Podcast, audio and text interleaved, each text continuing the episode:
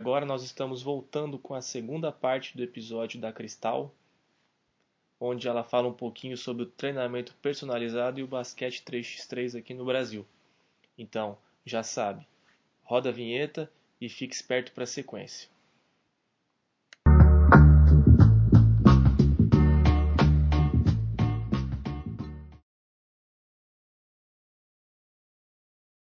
Mas falando do, da tecnologia que eu estava falando antes, é, do pocket. Então, assim, eu, eu, consigo trabalhar o drible, por exemplo, não só dando ênfase na, na potência que ele vai fazer aquele. Porque depende, é aquilo que eu falei, depende muito do que você está colocando naquele dia no treino.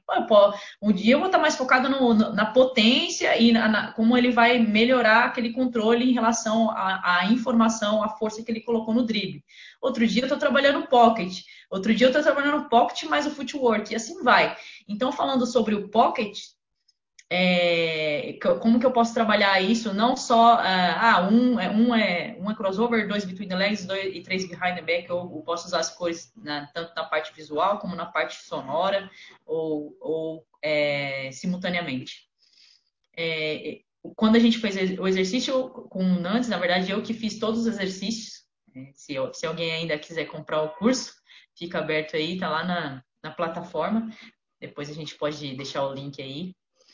E, e aí é, era só o drible, o drible pelo drible. Então, sim, coisas básicas, porque a gente não sabe o nível do, do atleta, de, é, dos treinadores, mas cada treinador pode buscar aí uma, uma estratégia para poder elaborar os seus treinos. E, então, eu, eu, dentro daquelas informações, eu busquei colocar uh, dentro do meu método e dos conceitos que, que eu peguei do Lancaster e elaborei um, um, outro tipo de exercício, por exemplo. É outro, mas coloquei alguma coisa mais próximo da, daquilo que eu acredito, vamos dizer assim. É, por exemplo, o pocket, eu, eu, coloquei assim, ó, você vai fazer o pocket, e quando eu falar um, vai ser uma coisa, quando eu falar dois, outra coisa, ou quando eu mostrar um, ou dois, ou três, mas você precisa continuar no pocket. Toda vez que você fizer uma mudança, você precisa continuar o drible no pocket. E quando eu bater palma, pum, você vai finalizar.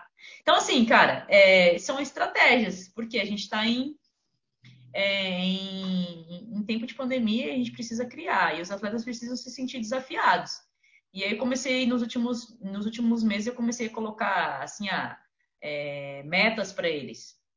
Comecei a colocar metas, e aí ficou mais divertido também, não só a, a, a parte tecnicista, ou não só a parte não só o cognitivo, mas precisa, eles precisam se sentir desafiados. E aí eu coloquei, ah, você precisa fazer é, um, é, três lances livres, e só que se você fizer esses três lances livres, cada vez que você errar um, você volta a um. Então, assim, eles se sentiram super desafiados.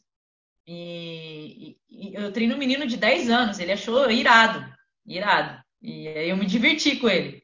E aí, depois que isso ficou muito fácil, aí eu falei assim: olha, agora é fazer esses três lance livres. Se você errar um, voltar um, só que você tem que fazer em 30 segundos. Só que aí eu mostrei para eles como eles tinham que fazer. Olha, não é arremessar rápido, é você pensar, arremessar.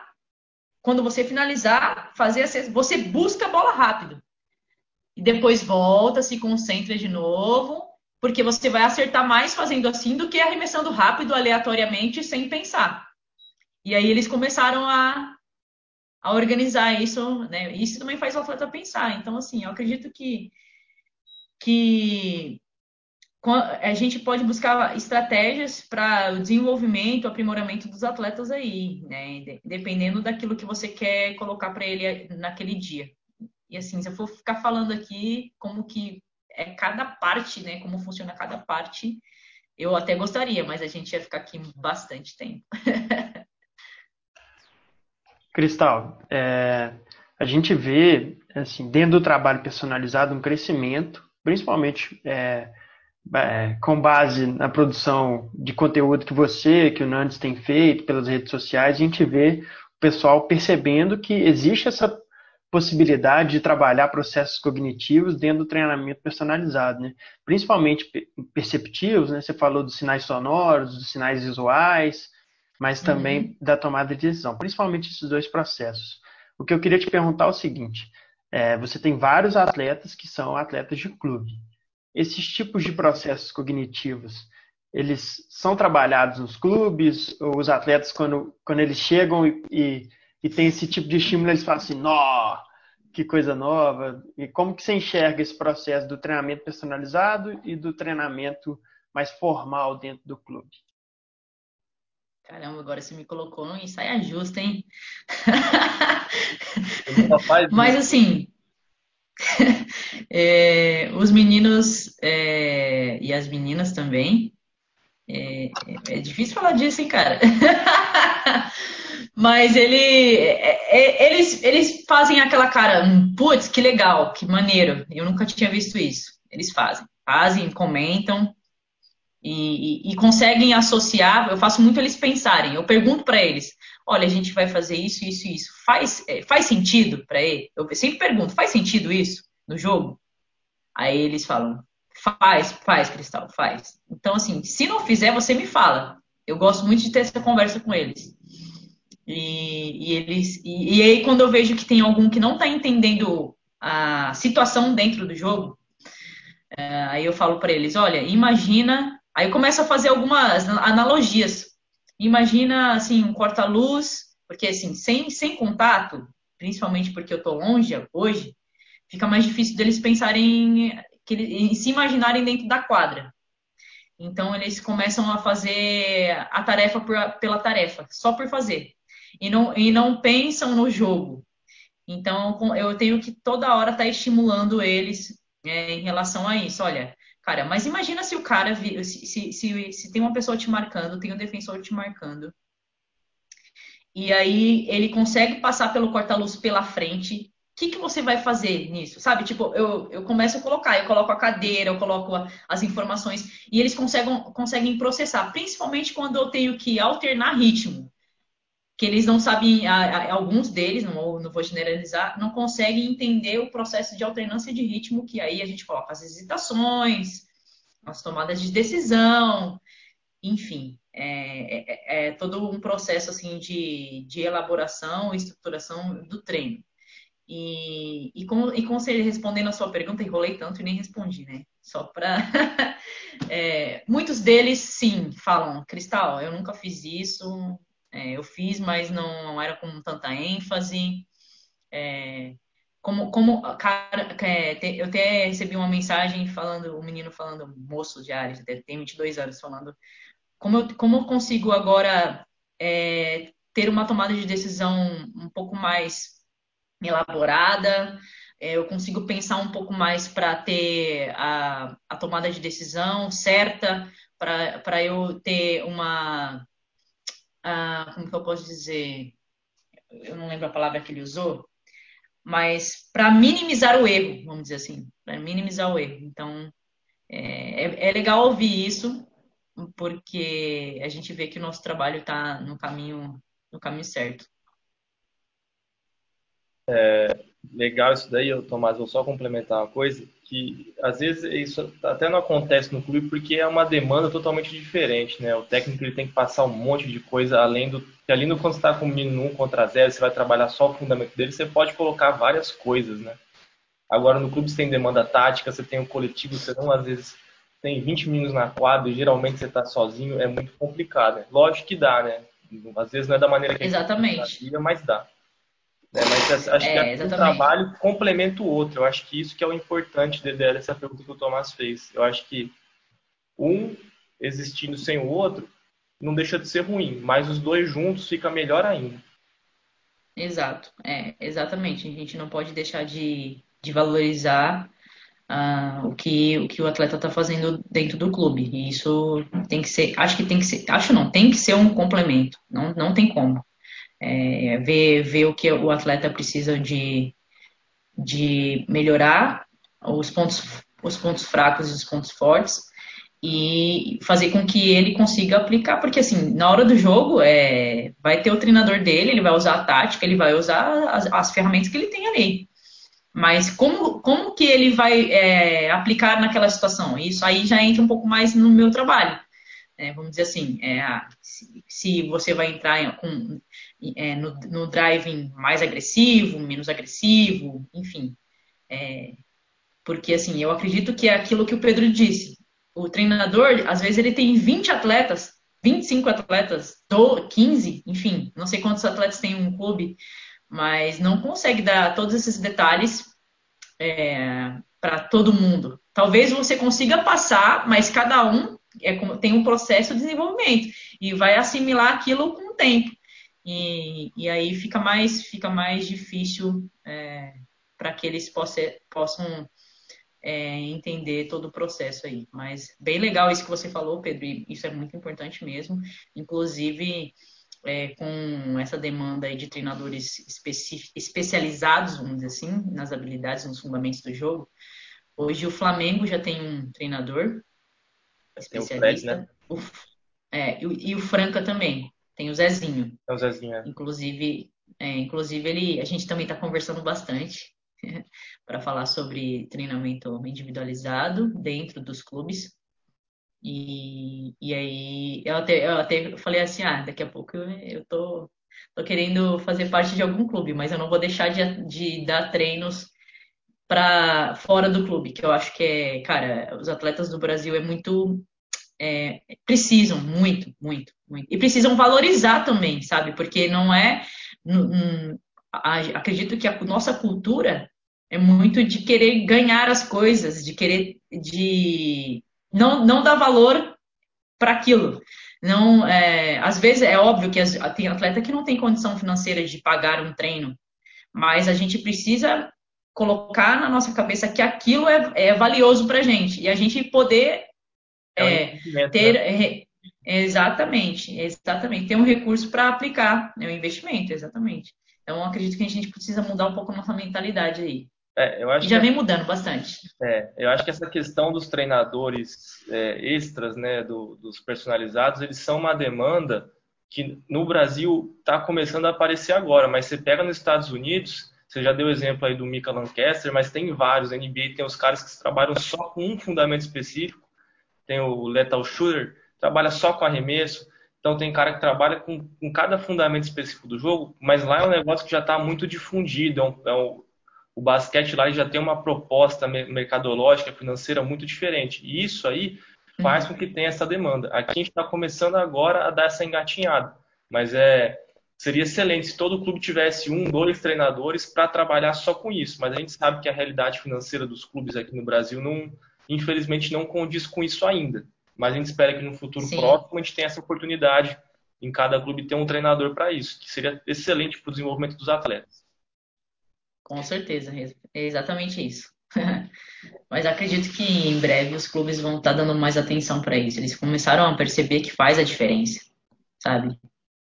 Então, acredito muito nisso. É, Tomás, quer complementar alguma coisa nesse, nesse assunto ou posso fazer a próxima pergunta? Eu queria fazer um comentário, na verdade. Eu concordo com o que vocês dois disseram. É, acho que quando a gente trabalha com um grupo grande, é muito complicado atender as individualidades. É bem difícil, porque se você vai atender a individualidade de um, você deixa de atender a individualidade do outro, né? E, e eu acho que sim, é um trabalho complementar importantíssimo, o trabalho personalizado. Eu vejo assim, um desenvolvimento gigante dos atletas que fazem. E, e a pergunta que eu fiz vai muito no sentido de do trabalho, é, dessa, dessa questão dos, dos processos cognitivos é tão complexo para o trabalho individualizado, imagina trabalhar isso dentro do grupo, né? É, é, algo que é ainda mais complicado de se trabalhar em grupo e que acho que a gente começa a, a pensar caminhos, começa a pensar métodos e modelos para ensinar isso dentro dos clubes, né? mas é bem difícil. Né? Claro que o trabalho personalizado é, é, é, um diferencial e que é muito importante. Mas essas coisas estão começando a, a, serem pensadas também em grupo. Né? Eu já conversei várias vezes, eu tive a oportunidade de conversar com o Nandes quando ele ainda estava aqui em BH, trabalhava no Minas, a gente trocou algumas informações de como ele fazia isso em grupo e tal. É, é algo que vai começar a ser mais falado, eu acho, nos próximos anos. É, Tom, é, Tomás, eu acho que acredito que, que essa é exatamente o que você disse. A gente pode trabalhar isso dentro do clube E a gente precisa entender o que, que a gente quer trabalhar naquele dia específico do treino. Não adianta fazer todos os dias o treino igual. Eu acho que você precisa. É óbvio que o nosso calendário de jogos é bem difícil, né? principalmente aqui em São Paulo. Tem muitos times, então a gente precisa é, de mais, teria que ter mais, um pouco mais tempo para focar uh, em algumas, algumas coisas dentro do clube. Mas se organizar é, uma periodização é, daquela, enfim, e a, e a sessão daquele de treino, daquela semana, daquele mês, tudo certinho, eu acredito que a gente não, não, não faça, tipo, não vire uma, não vire uma coisa sobrepondo a outra. É, a, gente, a gente consegue trabalhar, ah, não, o treino hoje é isso, o treino hoje é aquilo, não vamos pular de fase. E eu acredito que, que, que a gente consiga sim. O Nandes, o Nandes sempre falou é, em algumas nossas conversas que ele conseguia trabalhar mesmo com 15 meninos, enfim. Mas aí a gente também precisa respeitar a característica do, do profissional. Às vezes tem um profissional que não tem, mas a gente precisa sempre estar tá melhorando. Então, isso, isso faz, faz todo, todo sentido e parte do processo. Não, legal demais, Cristal. É, eu já vou começar a encaminhar para um, um assunto diferente, que é uma coisa que eu queria perguntar, que, é, que, que me chama muito atenção, é uma coisa que eu gosto demais, eu sempre tento fazer isso com os meus atletas, é o trabalho de footwork. É, eu acho que o trabalho de footwork para o atleta hoje, ele é essencial, até porque ele tem que entender que ele precisa movimentar os membros inferiores e às vezes o membro superior vai estar fazendo um movimento diferente, então aquela dissociação de membros, é, o trabalho do, de pés, ele, hoje no basquete ele é fundamental. Antes ele já era. Hoje, o cara que domina um pouco mais isso daí é um cara que está à frente dos outros. Eu queria que você comentasse um pouco disso. Eu já vi você fazendo aquele trabalho com o tapetinho, então eu acho aquilo lá sensacional. Uhum. E, e, você falando sobre o footwork agora, eu lembrei de um atleta que, para mim, assim, eu estou vendo a evolução dele, o Lucas, que jogava no Mogi. Agora não sei para onde ele vai, não sei se para onde Facisa, não, não sei, o Luquinhas. É, ele tem um trabalho de pés, de pés, meu, irado. Irado, que eu até falei para um, um pessoal do NBB, eu falei, esse moleque aqui vai dar trabalho. E ele tem 21 anos, 22. E, e falando sobre isso, é, o, o, eu, eu gosto muito do, dos trabalhos de footwork.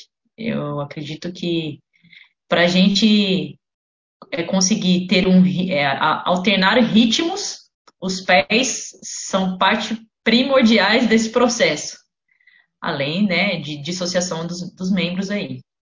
E então é, eu acredito que a gente precise treinar é, dependendo daquilo que você vai trabalhar naquela sessão de treino, mas é, algo relacionado à repetição, vamos dizer assim, dos pés, e colocando algumas dissociações de membros e, e aí evoluindo isso, né? Depois você pode colocar tomada de decisão também para você conseguir fazer mais próximo da realidade do jogo. Mas se o atleta não consegue fazer uma saída aberta em, em, em trabalhando footwork, como que você vai trabalhar o processo cognitivo de tomada de decisão? Não tem, na minha opinião, não tem como, cara. Na minha opinião, é, é, e, e, isso, assim, se ele não tem uma parte motora bem estruturada, bem elaborada, como você vai conseguir colocar tomadas de decisão? Eu, eu acho assim, depende, vamos, vamos dizer assim, depende. Você pode colocar uma tomada de decisão mais simples e uma mais e depois ir progressivamente colocando é, progressões complexas. Mas relação ao em relação ao footwork, é, eu acredito que tem diversas maneiras e diversas, é, e diversas maneiras para criar criação de espaço, criação de, de espaço para chute, de espaço para drive, de espaço para um passe, enfim. O, os pés são parte primordiais de toda de, de toda de todo o processo de dentro da criação de espaço dentro da, das ações que você vai colocar dentro da quadra dentro daquela, daquela ação específica, com bola e sem bola. Então, é, eu sempre falo para os meninos, gente, por que, que você chegou até o. Por exemplo, a gente coloca um cone, vamos dizer assim, chegou até o cone para fazer uma. para tentar empurrar a defesa, para ganhar espaço, mas só foi até ali, correu e voltou. Então, assim, o que, que adiantou? Você ficar parado aqui. Faz uma mudança de ritmo, olha para o defensor, pensa que ele está olhando, é, pensa que ele está atrás de você agora como seguidor, olha por cima do ombro.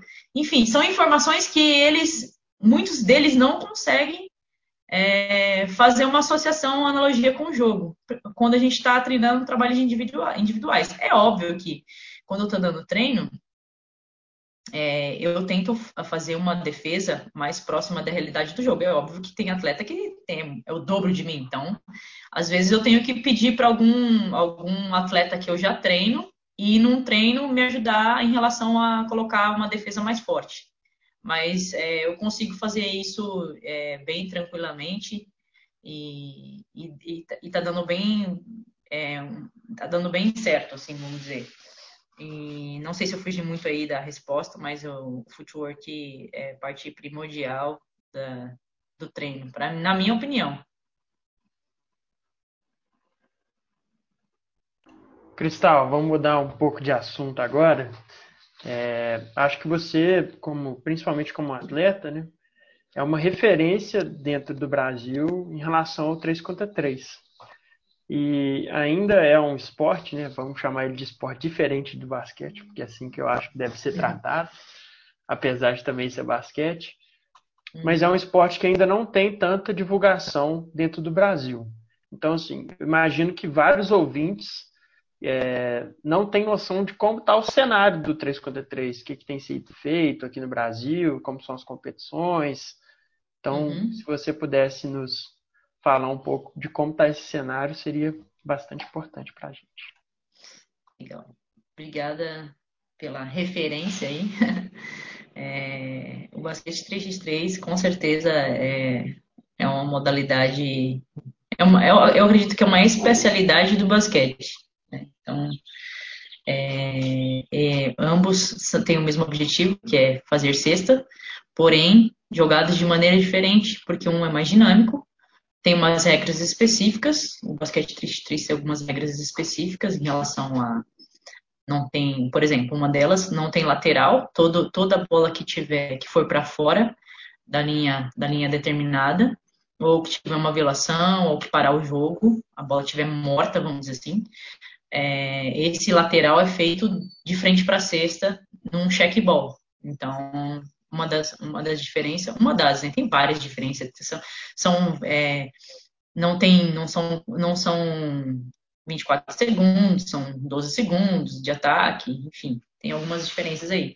E o basquete 3x3 é, vem crescendo ao longo desses anos aí, mundialmente. E o Brasil está num processo ainda é, de disseminação.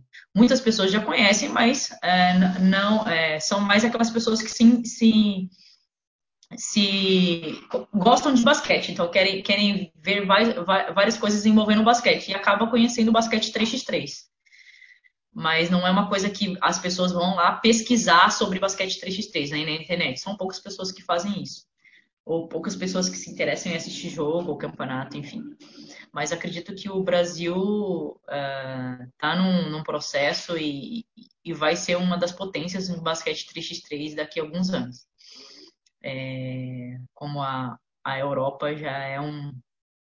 Todo mundo pensa em basquete 3x3, pensa no, no basquete americano, mas o basquete americano ainda não, não, não estão. Se eu não me engano, eles estão entre os 10 melhores do ranking, mas a Europa dominou a modalidade. Né? É, eles, eles entendem todo, toda a dinâmica do jogo, todo o processo do jogo, porque são capacidades. É, as capacidades físicas são as mesmas, mas o, o quanto isso durante o jogo é determinante. Determinante. Porque as, as ações são muito mais, é, são muito mais rápidas, exige muito mais do atleta. Então, tem, tem bastante atleta que fala assim: ah, eu jogo basquete 5 contra 5, ah, jogar 3x3 para mim é fácil. Mas depois que eles vêm para o basquete 3x3, eles veem que não. que eu, as coisas são mais, são mais difíceis, porque o jogo não para, O jogo não para, são 10 minutos e a dinâmica é muito rápida. Em um minuto e meio você já gastou todo a sua energia para aquela, aquela ação e aí você precisa ir para o banco, descansar, voltar e assim, e assim vai. É, durante o jogo, mais ou, mais ou menos, agora é, não, não me recordo, mas em média, assim, tem umas sete trocas, vamos dizer assim, em média, ou mais. Depende muito de, de como vai é, vai acontecendo no, no, jogo ali as trocas, os check balls, enfim. Mas vem, vem crescendo a cada ano e o basquete masculino agora tem uma etapa do pré-olímpico para disputar é, o ano que vem para ver se consegue uma vaga para a Olimpíada. Mas o feminino é, não conseguiu em relação a, a vários critérios, mas também tem buscado cada ano melhorar. É, é, Cristal, em cima do que você falou, eu queria fazer algumas perguntas. A gente vai conversando aqui, vai surgindo os questionamentos em cima da conversa, né? Acho que isso que é o bacana do, claro, do podcast. À vontade. É, você falou nessa questão né, da demanda fisiológica do 3x3, né? Então é um jogo que, para quem joga, é muito mais cansativo porque ele não para, ele está o tempo todo acontecendo. E por ser, por mais que seja meia quadra, são menos jogadores. Então acaba que o atleta ele realiza mais ações do que ele realizaria no 5 contra 5, né? Então ele pega mais na bola, ele dribla mais, ele passa mais, ele teoricamente também chuta mais. Então acaba que o processo de tomada de decisão no 3x3 ele é muito rápido, coisa que no 5 contra 5 às vezes não acontece tanto. E tanto e inclusive a gente usa alguns modelos, né, que aí o Tomás pode falar bem melhor, né, que são pequenos jogos, situacionais, eu ainda fico em dúvida na, na terminologia, mas a gente utiliza esses pequenos jogos aí com essa intenção de melhorar o processamento de dados do menino enquanto ele está jogando, né? Então a tomada de decisão, então o bacana do 3x3 também é isso, né? Ele é muito dinâmico, não que o 5 contra 5 não seja, mas o 3 contra 3 consegue ser mais ainda. E além disso, eu queria também depois que você falasse sobre os clubes aqui no Brasil. Se tem algum clube que trabalha só com 3x3, como que é? É, peraí, que você comentou bastante coisa. é, em relação ao que você queria falar dos, do, dos processos fisiológicos, é isso? É, a demanda fisiológica do 3x3, até onde a gente vê, é muito uhum. maior que a do 5 contra 5, né? Sim. É, a demanda fisiológica é, é muito maior por conta de as ações são, são dinâmicas. E para você ter uma noção, mais ou menos um ataque do 3x3 se você fizer umas ações bem rápidas, dá uns quatro passes, mais ou menos. Se a sua, sua finalização não for rápida, né? Tipo, ah, peguei, já consegui criar e já arremessei. E também tem a relação. É, eu fiz um trabalho, inclusive, estou até com ele aqui, junto com os amigos lá do curso do Comitê Olímpico, para falar sobre demandas fisiológicas, já que é, a gente comentou aí. Deixa eu ver se está aqui. Mas, enfim, é, é, a gente fez um trabalho que a gente analisou, ó, análise das ações físicas uh, com scouting nos atletas do Campeonato Mundial de 2018, é, sub-18, desculpa, sub-18 do basquete 3x3 em 2017. Então, a gente fez uma análise das ações físicas que, que está relacionada a, a, aos aspectos fisiológicos, é, e aí a gente fez uma, uma análise aí de vídeo é, relacionado a, ao quanto ele saltou naquele, naquele determinado campeonato. A gente, a gente pegou o primeiro colocar quem ficou em primeiro e quem ficou em último. Quantas ações físicas em relação ao, ao salto, mudança de direção, para frente, para trás, para o lado. A gente teve que contar de cada atleta. Então, assim, foi um trabalho bem, bem difícil, mas a gente conseguiu fazer. E e, e, e, aí a gente analisou que, cara, é, quem, quem saltou mais naquele campeonato, quem foi mais, determin, quem deter, foi mais determinante, foi quem saltou mais, porque é, ele é quem pegou mais rebote, quem, é, quem é, finalizou para a cesta, então assim, foi mais arremesso, então ele saltou mais para fazer aquele arremesso. Então foi, foi um time, não lembro agora qual, qual, qual foi, foi o time vencedor naquele em 2017 Campeonato Mundial, mas a gente verificou que as ações físicas são muito determinantes e mas está linkado com a, com a parte técnica. Se você não se você não, não adianta só fazer a, a parte física, é, a capacidade física, porque tem que estar linkado e tem que estar é, muito bem desenvolvida, porque as ações são muito rápidas. Hum, e se você pegar o percentual de acerto de bola de 2, que é, seria de 3 no basquete 5 contra 5, é, o percentual no, no 3x3 é muito grande, cara. É muito grande. Por quê? Vale o dobro. Vale o dobro. Então, tem, tem vezes que a gente é, e, e, tem vezes que a gente fica assistindo jogo de basquete 3x3 e, e fica, caraca, tipo, como, como, esse, como, como eles conseguem ter um percentual tão elevado de bola de dois pontos, que seria a bola de três, e dentro de um espaço mínimo de tempo, sabe? Tipo, sendo que o basquete 5 contra 5 você tem que ir lá ir outro lado e lá para outro. E se for acontecer uma bola de três, é óbvio que a gente, né, foi NBA toda hora tem hoje em dia bola de três pontos, mas a maioria tem contra-ataque ou uma infiltração. No basquete 3-3, o percentual de bola de dois pontos é muito alto. Muito alto. Então, as, as, ações, as ações físicas são muito mais. É, muito mais. É, muito altas. Então, dentro, da, dentro do, do trabalho da preparação física é algo muito importante no basquete 3x3. E não é só a relação, é, eu vejo aí muitos atletas é, entendendo o basquete 3x3, é óbvio que a gente não tem muito treina, muitos treinadores específicos na modalidade, tanto tecnicamente como fisicamente, né? Não temos profissionais ainda, né? Mas eu acredito que a gente precise, a médio e longo prazo, de profissionais estar tá orientando esses atletas, porque eu vejo atletas treinando por conta e ainda eles estão pensando muito em melhorar a condição, só a condição aeróbia no basquete 3x3 não vai dar todo o suporte, porque a partida ela é dinâmica, então é na alático. Então, é, se a gente ficar falando muito terminologia, as pessoas não vão entender depois, mas é muito mais. Cara, é muito dinâmico. Então, se você ficar correndo 10K, o que, que vai adiantar correr 10K? Entendeu?